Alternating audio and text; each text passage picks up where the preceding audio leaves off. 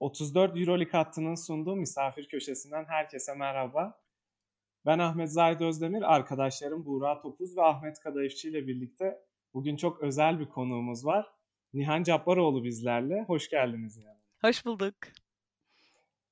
Ee, Eurosport'ta spikerlik kendimiz için yapıyoruz ve salon sporunda da podcast hostluğu yapan Nihan Hanım e, bizi kırmadı. Kırmadığı için teşekkür ederiz. Nasılsınız Nihan Hanım?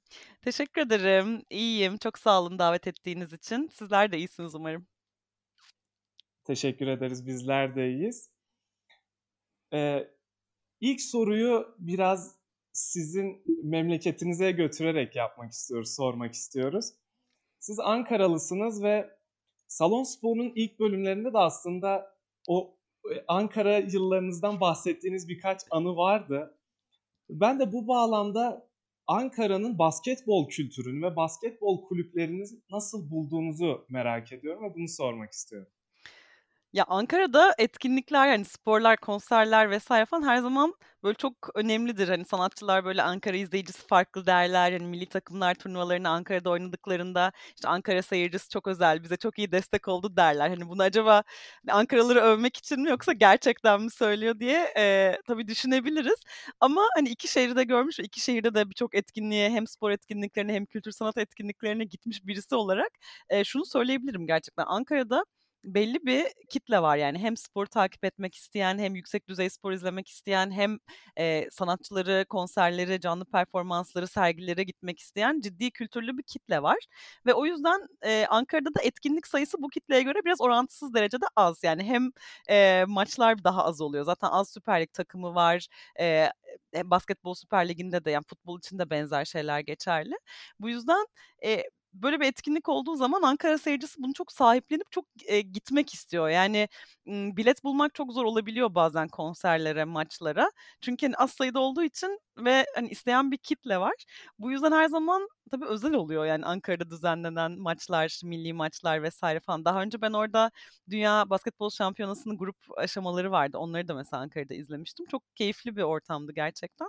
E, basketbola özeline dönecek olursak da şimdi ben e, Ankara'da yaşadığım yıllarda özellikle yani üniversitemin son döneminde veya işte yıl vereyim hatta size 2013 böyle 2015 yılları arasında falan sanıyorum. E, bu aralar Ankara'da basketbol takımları da e, bayağı iyi durumdaydı. Yani Süper Lig'de 3 takım vardı yanlış hatırlamıyorsam ve hepsi böyle iyi durumdalardı. Ben zaten TED Kolejli olduğum için bir TED Koleji basketbolla sempatim var açıkçası.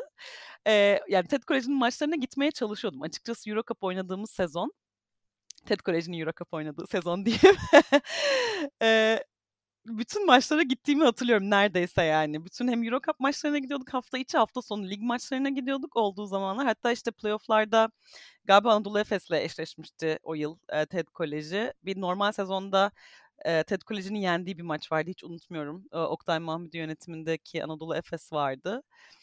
E, ya çok keyifli maçlar oluyordu gerçekten ve hani her maçı biz çok severek takip ediyorduk bir grup arkadaşımla birlikte. Bir de Ankara'da ulaşım da kolay. Yani buradaki gibi mesela burada merkezde oturuyorsanız örneğin işte Şişli'de vesaire falan işte Sinan Erdem'e gitmek biraz uzun sürüyor. Ataşehir'e gitmek biraz uzun sürüyor. Ankara'da mesafeler de biraz daha kısa. Yani 15 dakikada bir yerde olabiliyorsunuz. İşte park yeri sorunu olmuyor e, vesaire falan. O yüzden bir yere ulaşmak da çok kolay. O yüzden işte maça gidip işte maçtan çıkıp bir yerlerde işte bira, tavuk falan atıştırıp oradan evlere dağılmak çok kolay geliyordu o zaman ve eğlenceli geliyordu geliyordu. Güzel bir etkinlik yani Ankaralılar için. o yüzden e, o dönem tabii çok gidiyorduk maçlar. Aynı zamanda Türk Telekom da fena bir durumda değildi. O yüzden onun maçlarına da ya hafta sonu birinin birinden birinin maçı oluyordu Ankara Spor Salonu'nda gidiyorduk. E, gerçekten belli bir kültür var. Mesela altyapılara dönecek olursak ben şunu hatırlıyorum çocukluğumdan beri. Özellikle hani basketbol oynayan benim yaş grubumdaki arkadaşlarım, işte 90'ların başında doğan arkadaşlarım çoğunlukla Türk Telekom altyapısında oynarlardı mesela. Türk Telekom bu Ankara'da e, bayağı bilinen ve en çok böyle prestijli basketbol kulüplerinden biriydi. Hem altyapılarda en fazla hani geniş kitleye yayılmış, çok prestijli görünürdü açıkçası. O yüzden Türk Telekom gibi bir takımın şimdi yine hem Avrupa'da hem e, Süper Lig'de olması bence Ankara'daki bu kültür açısından çok önemli. Yani TED Koleji şu an aynı e, noktada değil maalesef veya Hacettepe Üniversitesi vardı o dönem. E, Orman Spor var şimdi. Ama işte ben Ankara'da olduğum dönemde tabii Türk Telekom biraz daha böyle hani daha böyle zengin diyeyim. Hani daha paralı, daha fazla seyirci çeken bir kulüptü. TED College'in çok butik ve kendine göre küçük bir taraftar grubu vardı. Eee, çok çok keyifli bir keyifli anılar var yani aklımda Ankara'daki basketbol günlerinden. Teşekkür ederiz. Buradan da Uzun anlattım biraz biraz ama. Kısmına Yo estağfurullah. Evet. Buradan da Euroleague'le alakalı bir soru yöneltmek istiyorum. Temsilcilerimiz Anadolu Efes ve Fenerbahçe Beko güzel sezonlar geçiriyorlar. Ee, bu sezonları nasıl değerlendirirsiniz ve playoff'taki şansları için neler düşünüyorsunuz? Bu sezon inişli çıkışlı oldu aslında herkes için. Çünkü hani zaten normalden farklı bir sezon Euroleague için. Yani bütün spor müsabakaları için aslında yani Covid ile mücadele bir yandan koşulları çok değiştiriyor gerçekten her takım için. Yani hani biz hepimiz kendi bireysel hayatlarımızda da buna uyum sağlamakta hani bir şekilde eee, vakit geçirdik, nasıl uyum sağlayacağımızı düşündük, alışma sürecimiz oldu hepimizin işte evden çalışırken, okula giderken vesaire. Tabii ki hani bu basketbolcuların hayatına ve takımların da eee, oluşumuna çok ciddi bir etkisi oldu. Tabii Euroleague organizasyonu da aynı şekilde. Sezon gidişatı evet iki takımımız için de gerçekten çok iyi görünüyor. Fenerbahçe yani son maçını kaybetmiş olsa da şu an bulunduğu nokta açısından bence çok iyi bir yerde. Yani takımlar özellikle hani ilkbahara doğru form tut takımların ilkbahara doğru form tutması her zaman için hani, basketbolda en önemli olan şeylerden birisi. Çünkü playoff'lara doğru gidiyorsunuz ve artık o noktadan sonra geri dönüş olmayacak. Bu yüzden hani Anadolu Efes'in yakaladığı form düzeyi şu an zaten hani inanılmaz yani. Bugün Maccabi maçını izlerken hani Anadolu Efes zehir gibi diye düşündüm. Çünkü hani karşısındaki takımı bir şekilde böyle e, avlamayı başarıyor bir noktada. Yani Maccabi de başa baş giderken bir noktada ne olduğunu anlamadan Efes maçı koparıp bir anda farkı 15'lere 20'lere çıkarabiliyor. Gerçekten e, müthiş bir form yakaladı Anadolu Efes. İşte sezon başında geçen seneyle kıyaslamalar aynı seviyeyi yakalayabilecek mi? İşte şampiyon olacaktı, olamadı. Shane Larkin MVP olacaktı, olamayacak mı falan diye çok konuşuluyordu. Ama şu an Anadolu Efes geçen seneki formunu ve hatta belki biraz daha fazlasında yakalamış durumda. Bu yüzden gerçekten tüm Eurolig'e çok büyük bir mesaj veriyor. Şu an yani şu anki form durumuna bakacak olursak bence Anadolu Efes şampiyonluğun favorisi. Fenerbahçe Beko için de konuşacak olursam da Fenerbahçe Beko için tabii durum çok daha farklıydı. Çünkü bambaşka bir sistemle, bambaşka bir hocayla, bambaşka bir e, ekiple sezona başladığı için biraz daha zor bir başlangıç oldu Fenerbahçe Beko için. Fakat e, o takımda da yani çok kısa zamanda çok büyük işler başardı gerçekten Igor Kokoşkov ve ekibi. Bu yüzden Fenerbahçe'nin e, şu an yakaladığı form düzeyi de çok çok iyi. Yani Fenerbahçe'nin kırılgan olan bir tarafı var. Yani Guduric takımdan çekip çıkardığınız zaman gerçekten Fenerbahçe biraz daha böyle kırılgan yüzünü ortaya çıkarabiliyor. Ama yani takım sağlıklı ve bütün olursa Fenerbahçe'nin de bence playoff'taki şansı çok yüksek. Tabii kiminle eşleşeceği de burada önemli. Ama bir playoff e, modunu açan bir Fenerbahçe Beko da yani çok etkili olabilir açıkçası. Yani ben Final Four için e, Fenerbahçe Beko'yu da Anadolu Efes'i de hani olabilir düzeyde görüyorum açıkçası. İnşallah. Umuyoruz yani gerçekten iki takımımız da çok kıymetli. Hani çok bir de geçen sene çok tadı damağımızda kaldı yarı finalde ikisi eşleş e, önceki sene yarı yarı finalde eşleşince hani bir Türk finali olsa tabii ki çok iyi olur ama tabii bakalım daha var yani. Şimdi erkenden konuşmayalım. Biz de bölümlerimizde totemini yapıyoruz bunun yavaş yavaş. Sezonun sonuna doğru yaklaştıkça başladık onlara. evet. Evet. Şimdi Ankara basketbolu, şu an temsilcilerimizin olduğu Euroligi konuştuk. E, bu arada Ankara basketbolu ile ilgili şunu eklemek istiyordum, onu söyleyeyim. Yani bizim kanalımızın adında da o 34 yer alıyor Euroleague'deki temsilcilerimizin İstanbul'da olmasından dolayı. A, farklı şehirlerde basketbolun yayılması ve değer görüyor olması çok değerli. Yani bu açıdan e, birinci e, ağızdan bunları duymak çok önemliydi. Şimdi biraz basketboldan çıkıp sizin yaptığınız diğer işlere kulak vermek istiyoruz aslında. Kendimiz için yapıyoruz podcast. Pandemi döneminde başladığınız, dört kadınla birlikte yaptığınız hı hı. ve bizzat benim de dinlediğim, fırsat buldukça dinlediğim bir podcast. aslında bu noktada da sorun bu olacak.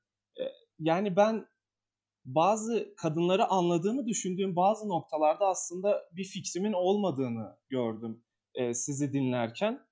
Bu açıdan kendimiz için yapıyoruzu e, yaptıktan sonra, başladıktan sonra erkek dinleyicilerden sizlere gelen dönütler ne şekildeydi? Sizin için bunun önemi neydi? Çok önemli, çok da güzel bir noktaya parmak bastınız aslında. Evet, kendimiz için yapıyoruz. Ya, şöyle bir ön yargı oluyor, işte, kadınların yaptığı podcast kadınlar için veya, işte, emm, yani, nasıl erkeklerin yaptığı podcast erkekler için değilse, hani, kadınlar yani 3 3 erkek sesi duymaya mesela alışığız yani podcast'lerde veya, işte, eee, içeriklerde özellikle spor programlarında 3 erkek, 4 erkek yani bu artık çok normalleşmiş bir şey. Ama aslında, hani, kadınların bu kadar, eee, bunun içinde yer almaması normal değil. Bu da yaptığım başka bir içeriğin virali olmuş oldu burada. Şimdi kendimiz için yapıyoruz da evet, hani, kadınlarla başladığımız bir proje ama erkeklerden de biz çok güzel geri dönüşler aldık. Mesela, hani, sizin fark ettiğiniz noktalardan verebileceğiniz bir örnek var mı? Onun üzerinden gideyim ben. Yani ben en başta şunu söyleyebilirim. Dinlediğim birçok konuda hani ufak ufak fikrim vardı ama regil kabı bölümünde Evet. doğal olarak hiçbir fikrim yoktu. Doğru.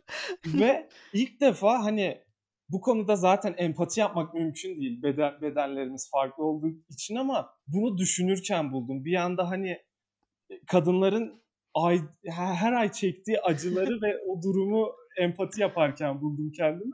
Yani en çarpıcı bölüm oydu benim. Çok güzel bir örnek gerçekten. Ya biz evet, eee, böyle partnerlerimizi falan da konuk aldığımız bölümde biri öyle bir şey demişti. Yani bu o bölümde hani, eee, ben de çok çarpıldım demişti. Aslında bu çok güzel bir şey. Çünkü hani bu bu ya bizim için mesela bu diyelim ki arkadaşlarım arasında yaptığımız bir sohbet. Yani bizim kendi içimizde normal bir şekilde konuştuğumuz bir sohbet.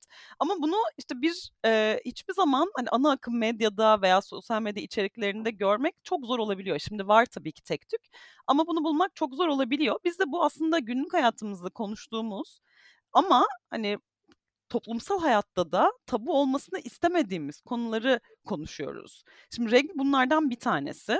Eee, bu tabii çok nasıl diyeyim yani çok köklü eee, toplumda böyle çok köklü ve sarsılm yani sar son zamanlarda sarsılan bir takım kalıpları olan bir konu mesela regl. İşte, eee, konuşulmaması, ayıp olması, kirli olması falan vesaire. Bunların hepsi insanların kafasındaki bir takım algılar. Ama işte bunu konuşunca bu mesela sizin için normalleşmiş birazcık daha ya da işte belki bir arkadaşınızı, belki, eee, partnerinizi, belki ailenizden insanları anlamış oluyorsunuz. Çünkü bu aslında yani toplumun neredeyse %50'sinin ve hatta yani bütün rahmi olan insanların veya regl olan insanların yaşadığı bir şey. Bu toplumun çok büyük bir kesiminin her ay sürekli olarak yaşadığı bir şey ve bunun bu kadar gizli kalıyor olması gerçekten hani artık böyle nasıl diyeyim, yani çok çağ dışı bir şey ve bunun normalleşmesi çok önemli.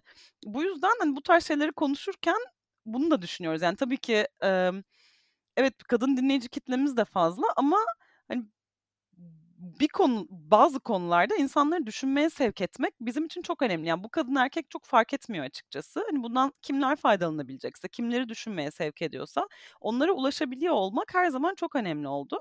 Evet erkeklerden bu tarz geri dönüşler almak da bizi çok mutlu ediyor gerçekten. Çünkü anlıyoruz ki hani kıyıda köşede kalmış ve, eee, bazen hani fark etmeden ön yargılara sahip olmuş insanların bu ön yargıların üzerine düşünebildiğini görmek çok değerli ve aslında yaptığımız işin belli bir kesimde belli bir faydası olabildiğini gösteriyor bir yandan. Bu çok önemli bir şey ve çok faydalı bir şey.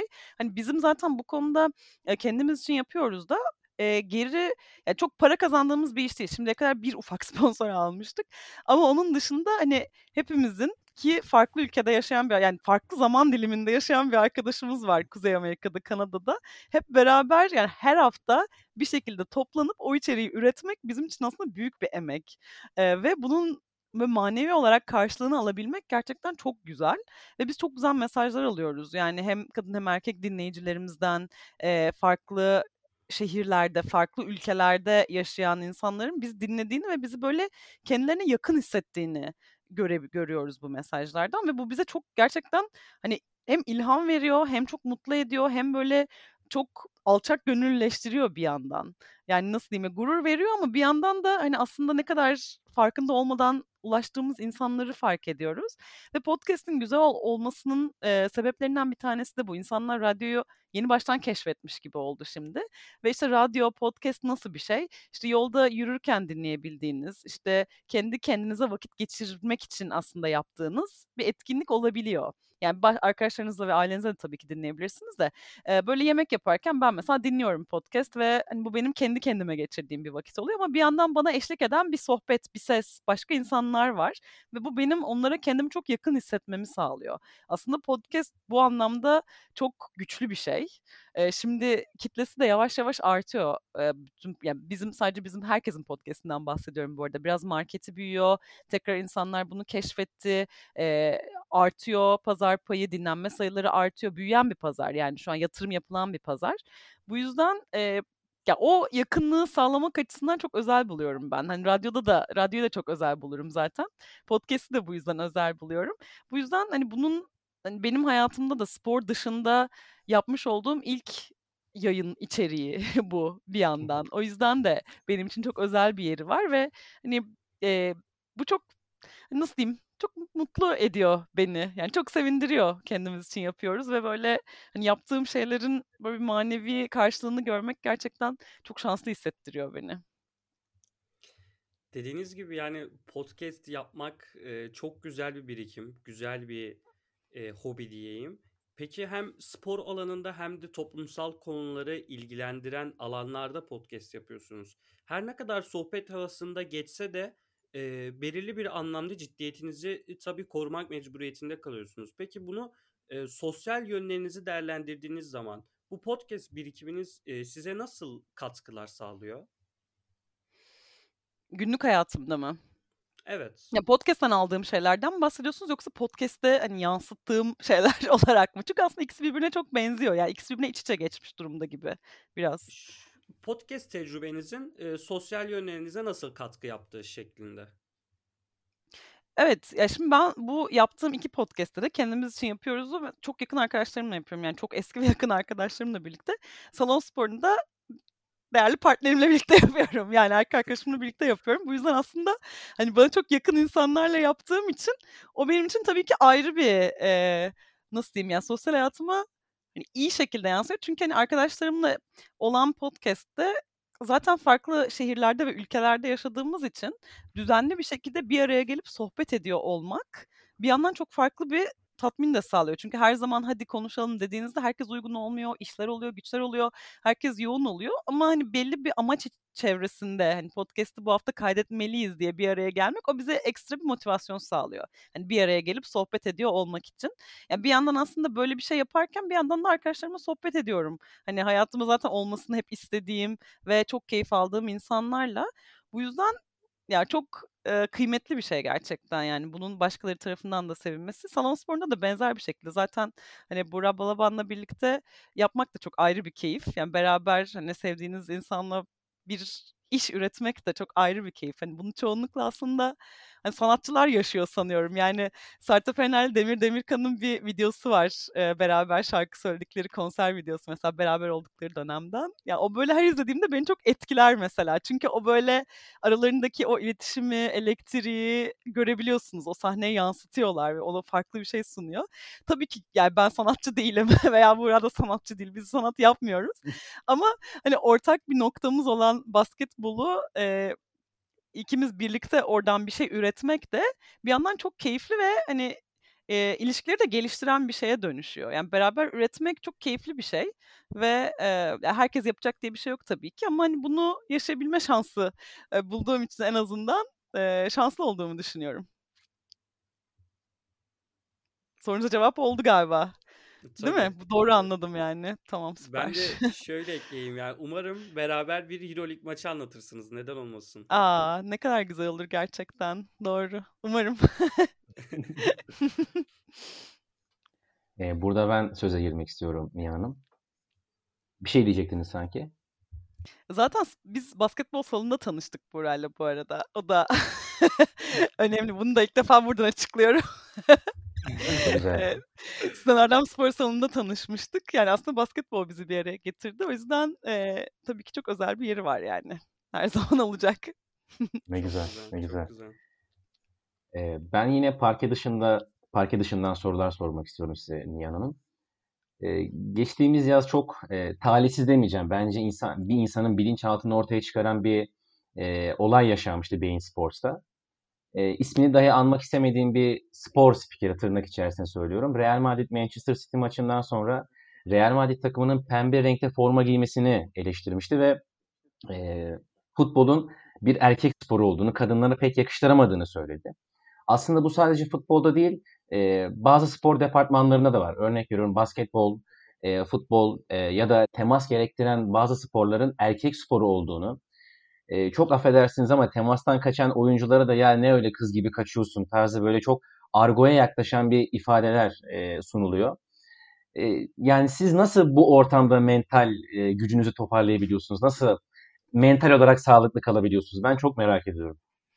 Gerçekten çok zor. Yani eee, çünkü mesela o işte bahsettiğiniz spikerin eee, söylediği cümleler yani işte kadınlar futboldan uzak dursun zaten basketbolda zaten olmamalı falan gibi cümleler aslında hani bir kişinin kötülüğüyle söylenmiş sözler değil. Bunlar hani bahsettiğiniz gibi birçok kişinin yani hem spor alanında çalışan eee, hem sporu izleyen, spor takip eee, eden insanların bilinçaltında yerleşik olan ve bunu söylemekten aslında hani yayın olmayan ortamlarda bunu söylemekten zaten çekinmeyen insanlarla dolu. Ya böyle düşündüğünü bildiğim ve hatta benim yüzüme yüzlerce kez hani söylenen böyle sözler var. Yani burada bir kişiyi suçlamıyorum. Bu zaten çok genel düşüncenin bir yansıması.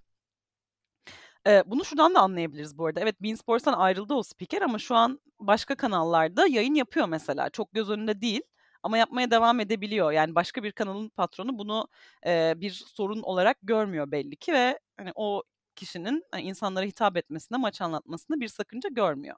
Ama hani bu sadece görünen tarafı zaten. Görünmeyen, bu şekilde düşünen, bu şekilde yayınlar yapan, spor kanalları yöneten, spor kulüpleri yöneten çok fazla sayıda insan var. O yüzden aslında bu konuda hani eee, yapılacak şeylerin bu düşünceyi hedef alması gerekiyor. Yani sadece insanları değil, burada insan hedef almak doğru değil. Burada bu düşünceyi eee, değiştirmeye yönelik bir takım aksiyonlar gerekiyor. İşte yani herkesin kendi mecrasında yapabileceği şeyler var. Hani ben kendi mecralarımı kullanarak bu düşünceyi değiştirmeye ve insanları en azından düşünmeye sevk etmeye çalışıyorum mesela. Hem kendimiz için yapıyoruz da hem salon sporunda hem şimdi Gain Medya'ya yaptığım Normal Değil isimli içerikte mesela. Orada çok detaylı bir şekilde aslında spordaki cinsiyet eşitsizliğinin nasıl olduğunu ortaya koymaya çalıştık ve şu an devam edecek zaten bölümleri eee, devam ediyor. Her hafta yeni bölüm yayınlanmaya devam edecek. Bu hani gerçekten benim için çok önemli. Dediğiniz gibi hani bu konuda mental da- dayanıklılığını korumak çok zor. E, ben de bu konuda çok uğraştım zaten. Geçen yıl işte yaklaşık bir sene önce sanıyorum ben Bein Sports'tan ayrıldım ve hani gerçekten artık böyle bu olanların tamamını kaldıramayacak noktaya gelmiştim yani. Çünkü hani birike birike birike ve belli bir hani ayrımcılık konusunda belli bir farkındalığınız olduğu zaman geri dönüş olmuyor. Yani eee, hani o gözle bakmaya başladığınız zaman her yerde onu görebiliyorsunuz. Yani insanların düşüncelerinde, iş yapış biçimlerinde, işverenlerin yaklaşımında, çalışma arkadaşlarınızın size olan tavırları, yaklaşımları bunların hepsinde yerleşik olan bir şey olduğu için ve buna sürekli maruz kalınca gerçekten insan bazen bunalabiliyor. Yani şey gibi hissettiriyorlar. Emm, ya sen aslında buraya ait değilsin. Biz sana lütuf olarak bunu veriyoruz. Yani ben 5 yıldır mesela hatta daha fazla oldu galiba 6 yıldır canlı müsabaka anlatıyorum. Atletizm anlattım, jimnastik anlattım, tenis anlattım, çim hokeyi anlattım, dalış anlattım. Yani birçok kayaklar falan birçok anlattığım spor var mesela. Ve mesela basketbol özetleri anlatıyordum ben. Eee, ve özet anlatım mesela bir gün gelip birisi sen artık özet anlatmayacaksın falan diyebiliyor bana mesela. Daha önce özet anlatan kimsenin elinden sen artık özet anlatmayacaksın falan denmedi yani. Zaten erkek spikerlerin angarya olarak yaptığı bir iş. Ben bunu ciddiye alıyorum. Bunu bir basamak olarak görüyorum. Ama mesela birisi gelip ha sen yok artık yapmıyorsun. Neden diye sorduğum zaman da ha bilmiyorum yok nedeni falan deyip mesela bunu yapabiliyorlar yani. Eee, tabii hani bu bir boyutu sadece. Çok daha fa- çok fazla katmanlı, çok farklı alanlarda karşınıza çıkabiliyor bu durum. Bu yüzden eee, Ya şöyle, şu anda en azından özgür olduğum ortamlarda, yani kendi yaratabildiğim mecralarda bu konu üzerine konuşabilmek, mesela bu yaşadığım şeyi şu an sizinle paylaşıyor olmak, işte kendimiz için yapıyoruz da anlattığım bir takım şeyler var. Ya da işte bunu farklı yerlerde anlatabiliyor, konuşabiliyor, kendi doğrularımı söyleyebiliyor olmak ve bu konuda harekete de geçebiliyor olmak yaptığım içeriklerle beni çok rahatlatıyor açıkçası. Yani mesela ertesi gün evet bu yarın değişmeyecek, önümüzdeki ay değişmeyecek, belki önümüzdeki yıl değişmeyecek. Yani belli bir süreç olduğunun çok farkındayım.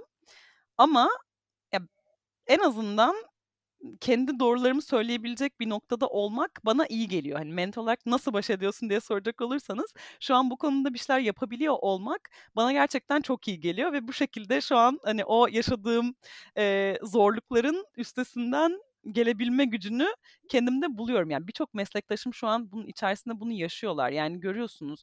E, yani mesela bir kadın spiker en ufak bir hata yaptığı zaman bütün bilgisi, namusu, işte şeyi her şeyi sorgulanıyor yani. Bu çok nasıl çok üzücü yani gerçekten ve insanların aslında hayatların hayatlarıyla, meslekleriyle oynuyorlar. Hani kim bunun farkında değiller belki ama yani işte bir meslektaşın bir hata yaptığı zaman şunu görüyorum işte ya o işte kadınlar olmasın diyen spiker çok haklı falan gibi şeyler yazıyor insanlar mesela sosyal medyadan. E tabii ki bu ciddiye alınacak bir şey değil ama bir yandan da bu düşüncenin ne kadar yaygın olduğunu da biliyorsunuz. Hani bu yüzden e, işte bunun en azından değiştirmek için ufak ufak adımlar atabiliyor olmak şu an için iyi. Çünkü yani o düzenin içindeyken bunu yapmak çok daha zor oluyor. Çünkü izin verilmiyor, alan tanınmıyor vesaire falan ama hani en azından şu an kendi yolunda gidebilecek kadar ayrıcalıklı olduğum için mutluyum. Çünkü bu da bir ayrıcalık. Yani insanların e, ailesi var, bakması gereken insanlar var, para kazanması gerekiyor vesaire. Hani ben de şu an tabii ki iş yapıp para kazanıyorum ama en azından hani kendi yolunda ilerleyebilecek belli bir ayrıcalığım varmış ki bunu yapabilmişim. Yani bu yüzden en azından biraz olsun kendimi e, rahatlamış hissediyorum açıkçası. Ee, aslında bu soruyla bağlantılı başka bir soru sormak istiyorum. Biraz daha bireysel bir soru sormak istiyorum. Normalde soracağım sorunun cevabını az çok verdiniz ama biraz farklı bir versiyona çekeceğim bunu. Ee, ben diş hekimliği fakültesi öğrencisiyim ve 3. 4. ve 5. sınıfta bizim stajlarımız oluyor. Ee, cerrahi bölümünde de diş çekmemiz gerekiyor. Ee, yaşı ne olursa olsun genç, yaşlı, kadın, erkek hiç fark etmez. Ee, kız arkadaşlarım yani kız öğrencilerin yeterli kuvvetli olmadığını ve dişi çekemeyeceklerini düşünüyorlar bazen. Ve ben buna şahit olduğum zaman gerçekten anlam veremedim yani. Arkadaşım benimle aynı emeği gösteriyor, aynı çabayı gösteriyor ama bana birisi bir şey demiyor. Ama bir kız öğrenci sen güçsüzsün, yapamazsın, işte hocan gelsin, başka erkek yok mu? Yani ben o an gerçekten çok üzülmüştüm. Ee, sizin gerçekten ilk defa böyle cinsiyet eşitsizliğine maruz kaldığınız an nasıldı? Hani neden böyle bir şey var? Yani neden bu insan böyle davrandı dediğiniz ilk anı hatırlıyor musunuz? Emm, ya birçok an hatırlıyorum. Şimdi ilk mi emin değilim ama ya şöyle oluyordu mesela. Şimdi ilk e, müsabaka anlatma e, şeyimi anlatayım size. Anımı anlatmaya çalışayım. M- TRT'de işte o zaman spikerdim ve TRT'de böyle düzenli spiker eğitimleri olur. Ve bu çok güzel bir şey bu arada. Çok takdir ediyorum TRT'yi. Ben hani mesleğime TRT'de başladığım için çok mutluyum. Çünkü işin nasıl yapılması gerektiğine dair çok fazla şey öğrendim. Bana çok fazla şey kattı. Çok güzel yayınlar yaptım. Ee, gerçekten hani bana çok fazla imkan sağladı. Fakat e, şey bu spiker eğitimlerinde ilk hani karşıma çıkmıştı. Şimdi şey vardı, maç anlatımı eğitimi vardı. İşte diksiyon vardı, program sunumu, maç anlatımı diye böyle spor e, spikerlerin eğitimini üçe bölmüşlerdi. İşte önce diksiyon, sonra program sunumu, sonra maç anlatımı olacaktı. Zaten çok az kadın spiker vardı o zaman da TRT Spor'da. Ya iki kişiydik ya üç kişiydik sanıyorum Ankara'da. Ve e, işte demiştim ki maç anlatımına biz de girecek miyiz? Ben o zaman hiç müsabaka anlatmamıştım hayatımda ve böyle bir anda şey şok olmuştu. Yani orada spiker eğitimi veren e, şeyler işte meslek büyüklerim diyeyim. Ha ne falan diye böyle düşünmüşler. Yani hiç daha önce böyle bir soru sorulmamış. Hani maç anlatımı eğitiminde kadınların katılıp katılamayacağı ile ilgili düşünmemişler bile. Hani anlatabiliyor muyum? Zaten kadın spikerler de var ve e, istersen gel ben bir sorayım falan dediler böyle bir üstüne falan sordu birileri hani gelebilir miyim gelemez miyim diye. Hani sadece eğitimde olmak bu arada bu bahsettiğim şey. Eee, daha sonra, işte, ben girmiştim tabii eğitime. Diğer arkadaşım da, diğer spiker kadın arkadaşım da girmişti. Sonra demiştim ki ben, hani, maç bir şeyler anlatmak istiyorum. Yani müsabaka anlatmak istiyorum. Belki futbolla evet başlamayacağım ama, hani, atletizm geçmişim de var. Atletizmi anlatmak istiyorum falan dediğimde yine böyle bir şaşkınlık dolu anlar yaşamıştı yani meslek büyüklerim. Eee, Cüneyt abinin adını burada anabilirim. Cüneyt abi çok şaşırmıştı ama Cüneyt Kıran bana çok yol gösteren ve hani ben, benim eee, mesleki gelişimde çok ciddi rolü olan bir insandır. Kendisiyle de zaten eee, hala çok sık görüşüyoruz. Eee, o böyle atletizm anlatıyordu TRT'de. O beni demişti ki tamam sen gel. Hani ben eee, ben anlatacağım şu gün. Sen gel hani off gel beraber çalışalım ve beni gerçekten çalıştırmıştı Cüneyt abi ve e, ben atletizm anlatmaya başlamıştım bir noktada. Hatta gidip işte müdürle konuşan insan da mesela oydu. O zamanki müdür çünkü hani hiç böyle bir şey duymamış ve görmemişler. Hani bir kadın atletizm anlatmak istiyor. Bu yaşanmamış bir şey olduğu için böyle hani o gidip konuşmuştu ki o zaman zaten şef spikerdi ve e, sonra bir şekilde izin alınmıştı vesaire falan. Ama mesela oradaki müdür, o dönemki spor müdürü, hani tanınan bir insan değil bu arada yani. Şey demişti bana. Ben çok sevindim tamam mı? Atletizm anlatacağım. İşte dünya salon şampiyonası var. Sırıkla atlamayla başlıyor. İşte iki gün sonra yayına gireceğim falan. Çok heyecanlıyım, çok mutluyum. Eee, gidip de böyle müdür de görmüştüm. Ona böyle teşekkür etmek istedim. Yani aslında ben işimi yapıyorum. Tabii teşekkür etmeme de gerek yok. Çünkü hani bir hani kadın spiker sadece program sunacak, erkek spiker maç anlatacak diye cinsiyete dayalı bir rol dağılımı var. Ama işte ben yine de çok mutlu olduğum için ve heyecanlı olduğum için kendisine bir teşekkür etmek istedim. Şey dedim, ya dedim işte eee, ben çok heyecanlıyım, çok sağ olun işte bana ya izin verdiğiniz için anlatım için dedim. Şey dedi bana, sen eee, tamam sen anlatacaksın bu yüzden sana fazla e, nöbet yazacağım sen bunu yapacağın için demişti bana. Ben şok olmuştum. Yani hani sanki şey gibi nasıl diyeyim yani bir hani ben bir mesai. şey evet yani sanki bana böyle bir- işte lütuf yani aslında buradaki doğru kelime. Çünkü hani ben işimi yapıyor gibi değilim. Hani ben ekstra bir şey talep ettiğim için bana bir ceza olarak ekstra bir yayın daha verilecek falan gibiydi. Yani hani bunu duyunca mesela bayağı bir sarsılmıştım. Yani ben teşekkür ediyorum bana gelen karşılığa bak diye. Sonra zaten sayısız şey oldu. Mesela ben işte başka maçlar anlatmak isterken işte gelip yanındaki erkek spiker e sen ne zaman maç anlatacaksın falan diye sorular. İşte ben hani halbuki bayağıdır anlatmak istiyorum bana göre verilmiyor falan filan. Böyle şeyler de yani çok sık bir şekilde yaşandı. Teşekkür ederim. Yani şu an gülüyorum da tabii hani artık bu yaşadığım şeyleri hani içselleştirdim. Tamam bunlar yaşandı. Hani bundan sonra böyle şeyler ne kadar az yaşanırsa o kadar iyi mantığıyla hani konuşmak gerektiğini düşünüyorum. Yani konuşmayınca çünkü bunlar gizli kalıyor ve insanlar bunu çok hani normalleştiriyor ama bu aslında birçok kişiye büyük bir haksızlık ve bu işi yapmak isteyen birçok kadının da önünü kapatıyor aslında. Yani ben önümde hani maç anlatan birini görerek büyümedim. Ben erkeklerin maç anlatmasını veya tüm müsabakaları anlatmasını izleyerek büyüdüm. Eee, ama yani şimdi küçük kız çocukları ve erkek çocukları da bir eee, kadın maç spikeri veya kadın müsabaka herhangi bir sporu anlatan bir kadın sesi duyduğunda kendisinin de bu işi yapabileceğini bilir ve bunu normal olarak kabul eder ve bundan sonra böyle olmayabilir. Yani bunun kapısını açıyor olmak da yani oldukça güzel hani biliyorum eşsizlik var okey bunu kabul ettik ama hani ne kadar çok adım atarsak bunun üzerine bu kadar iyi. Umuyoruz kısa sürede artık bu konuşmaların tamamen tarihte kaldığını, hani e, normal değilde de bahsedildiği gibi zamanda maraton koşulmasına izin ve- verilmiyordu kadınların. Yani Evet.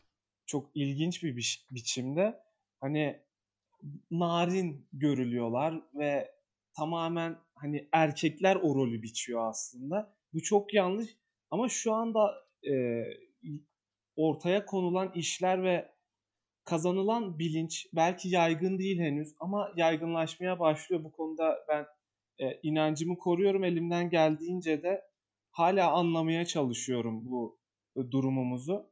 Umuyoruz daha iyi yerlere gelir. Son olarak şimdi biraz basketbola dönmek istiyorum tekrardan. Ve sizin bazı tercihlerinizi merak ediyorum. İkili tercih sunarak sorular soracağım size Euroleague ile alakalı. Tamam. Hazırım. İlk sorum şimdi yaklaştık o aylara da bahar aylarındayız. Playoff mu Final Four mu sizce? Emm, Playoff diyeceğim sanırım. Yani Final Four çok büyük ama playoff'un e, heyecanı da çok başka. Yani Final Four çok hızlı bitiyor. Playoff'ları böyle uzun uzun yaşayabiliyoruz. O yüzden playoff'lar. Evet. Ben de bu arada playoff'ları daha çok severim. Aynı bu nedenden dolayı. Peki hücum basketbolu mu, savunma basketbolu mu sizce? Hmm, Dengeli deme şansım var mı burada? Yoksa birini seçmek zorunda mıyım? Nasıl isterseniz. Yani sanırım ben yani ikisini de çok seviyorum. Şimdi düşününce em, ya karakterli basketbol diyebilirim bu sorunun cevabı olarak. Güzel. Hani Üçüncü ikisinin bir cevap aynen yazalım o zaman. karakterli basketbol demek istiyorum. Hangisini yapıyorsanız en iyisini yapmak zorundasınız. İkisi de olabilir. e, iki yolda olabilir. Hatta üç yolda olabilir. Dengeli de olabilir. Ama e, neyi seçtiyseniz en iyisini yapmanız lazım. Evet, evet. E, bu noktada şuraya gelmek istiyorum. Siz Bein Sport zamanınızda ritüeller belgeseli yapmıştınız. Yani Hı hı. yapan kadronun içinde görev almıştınız. Ve büyük emeğiniz var. Bu açıdan da maç önü ritüelleri mi yoksa serbest atış ritüelleri mi diyor. Serbest atış diyorum buna çünkü yani serbest atışı e, bu evet e, rutinlerdi bu arada belgeselin adı. Evet ben Evet. hem e, röportajları yaptım hem belgeseli yönettim hem e, birçok yani birçok alanında bulundum gerçekten. Yani serbest atışa girince orada hani derya deniz olduğunu gördüm. Aslında bu proje bu kadar derin ve kapsamlı bir şey olmayacaktı ama ben böyle inceledikçe baktım ki burada yani çok derin şeyler var. Hani biz e, uzaktan bakınca şeyi görüyoruz ya. Yani bazen işte farklı sporcuların farklı alışkanlıklarını görüyoruz. Mesela Sulukas işte topu öpüyor falan ya böyle. Aslında farklı olanları görüyoruz bir yandan. Ama mesela bu konuyla ilgili işte röportaj ve araştırma yaparken şunu fark ettim. Hani bizim dışarıdan görmediğimiz oyuncuların hepsinin bir rutini var. Yani bu nefes almak da olabilir. Hani biz dışarıdan çok dikkat etmediğimiz bir şekilde iki kere nefes alıyor mesela. Veya içinden bir şey tekrarlıyor. Veya topu işte kesin iki kez sektiriyor. Yani bu dışarıdan bakınca çok farklı görünen bir şey değil. Ama mesela o oyuncu bunu kendine gerçekten hani düşünerek bir rutin edinmiş. Yani bu tarz şeyleri. O yüzden oraya girince onun böyle hani sonu yok yani. Ee, o yüzden serbest satış rutinleri demek istiyorum. Peki son olarak da salon sporunun bölümlerinden bir tanesine atıfta bulunmak istiyoruz. Euroleague'de görmek istediğiniz 10 şeyi konuşmuştunuz Buğra Balaban'la birlikte. E, Ben de şu anda görmek istemediğiniz bazı şeyler var mı? Birkaç şey var mı? Bunu sormak istiyorum. Merak ediyorum. Evet, em, zor bir soru. Görmek istemediğim şeyler. Boş salon. Ben güzel görmek Evet. istemediğim bir şey. Hani maalesef e, takımların elinde değil çok fazla ama hani boş salon gerçekten çok e, üzücü oluyor artık. Hani yavaş yavaş böyle dolu salon görmeyi özledik. E, görmek istemediğim şeylerden bir tanesi bu. Em, başka ne olabilir? Sizin var mı? Sizin varsa siz de söyleyin. Böyle karşılıklı sohbet edelim. Ben düşüneyim bu arada. Ya açıkçası ben biraz Euroleague yönetimiyle ilgili e, daha görmek istemediğim diyeyim de demeyeyim de daha yapıcı ve daha e, kapsayıcı, olaya hakim olan bir yönetim görmek isterim açıkçası. Geri adım atmayan bir yönetim mesela gibi. Yani ya da işte daha evet kapsamlı olması evet güzel olabilir. Em, ya bozulan şey diyebilir miyim? Moskova'da bozulan saatleri artık çok sıkıldık. Maç saatleri sürekli bozuluyor ve can sıkıyor sürekli. Artık onu görmek istemiyoruz yani. Bir yaptırsınlar yani lütfen artık salonu. Onu görmek istemiyorum. Em, başka Ben bir ek yapabilir miyim? tabii ki. E, bu hava atışı kuralı var. Yani onun sürekli Evet. değişmesi beni biraz e, geriyor. Önceden ok yönü vardı. Sonra Evet. tekrardan hava atışına döndü. Yani örnek veriyorum. Efes Aspen maçında Larkin ve Mustafa Fal bir topu paylaşamıyor. Ama hava atışı kararı veriliyor. Şimdi bir haksızlık var ortada. Ya bence yine ok yönünün devam etmesi gerekiyor diye düşünüyorum. Evet güzel bir nokta gerçekten. Bir de oyun çok duruyor. Yani eee ok olunca çok hızlı bir şekilde devam ediyor tekrar hücumla. Diğeri böyle işte hava atışı kararı veriliyor, toplanılıyor, bir daha oyun başlıyor falan.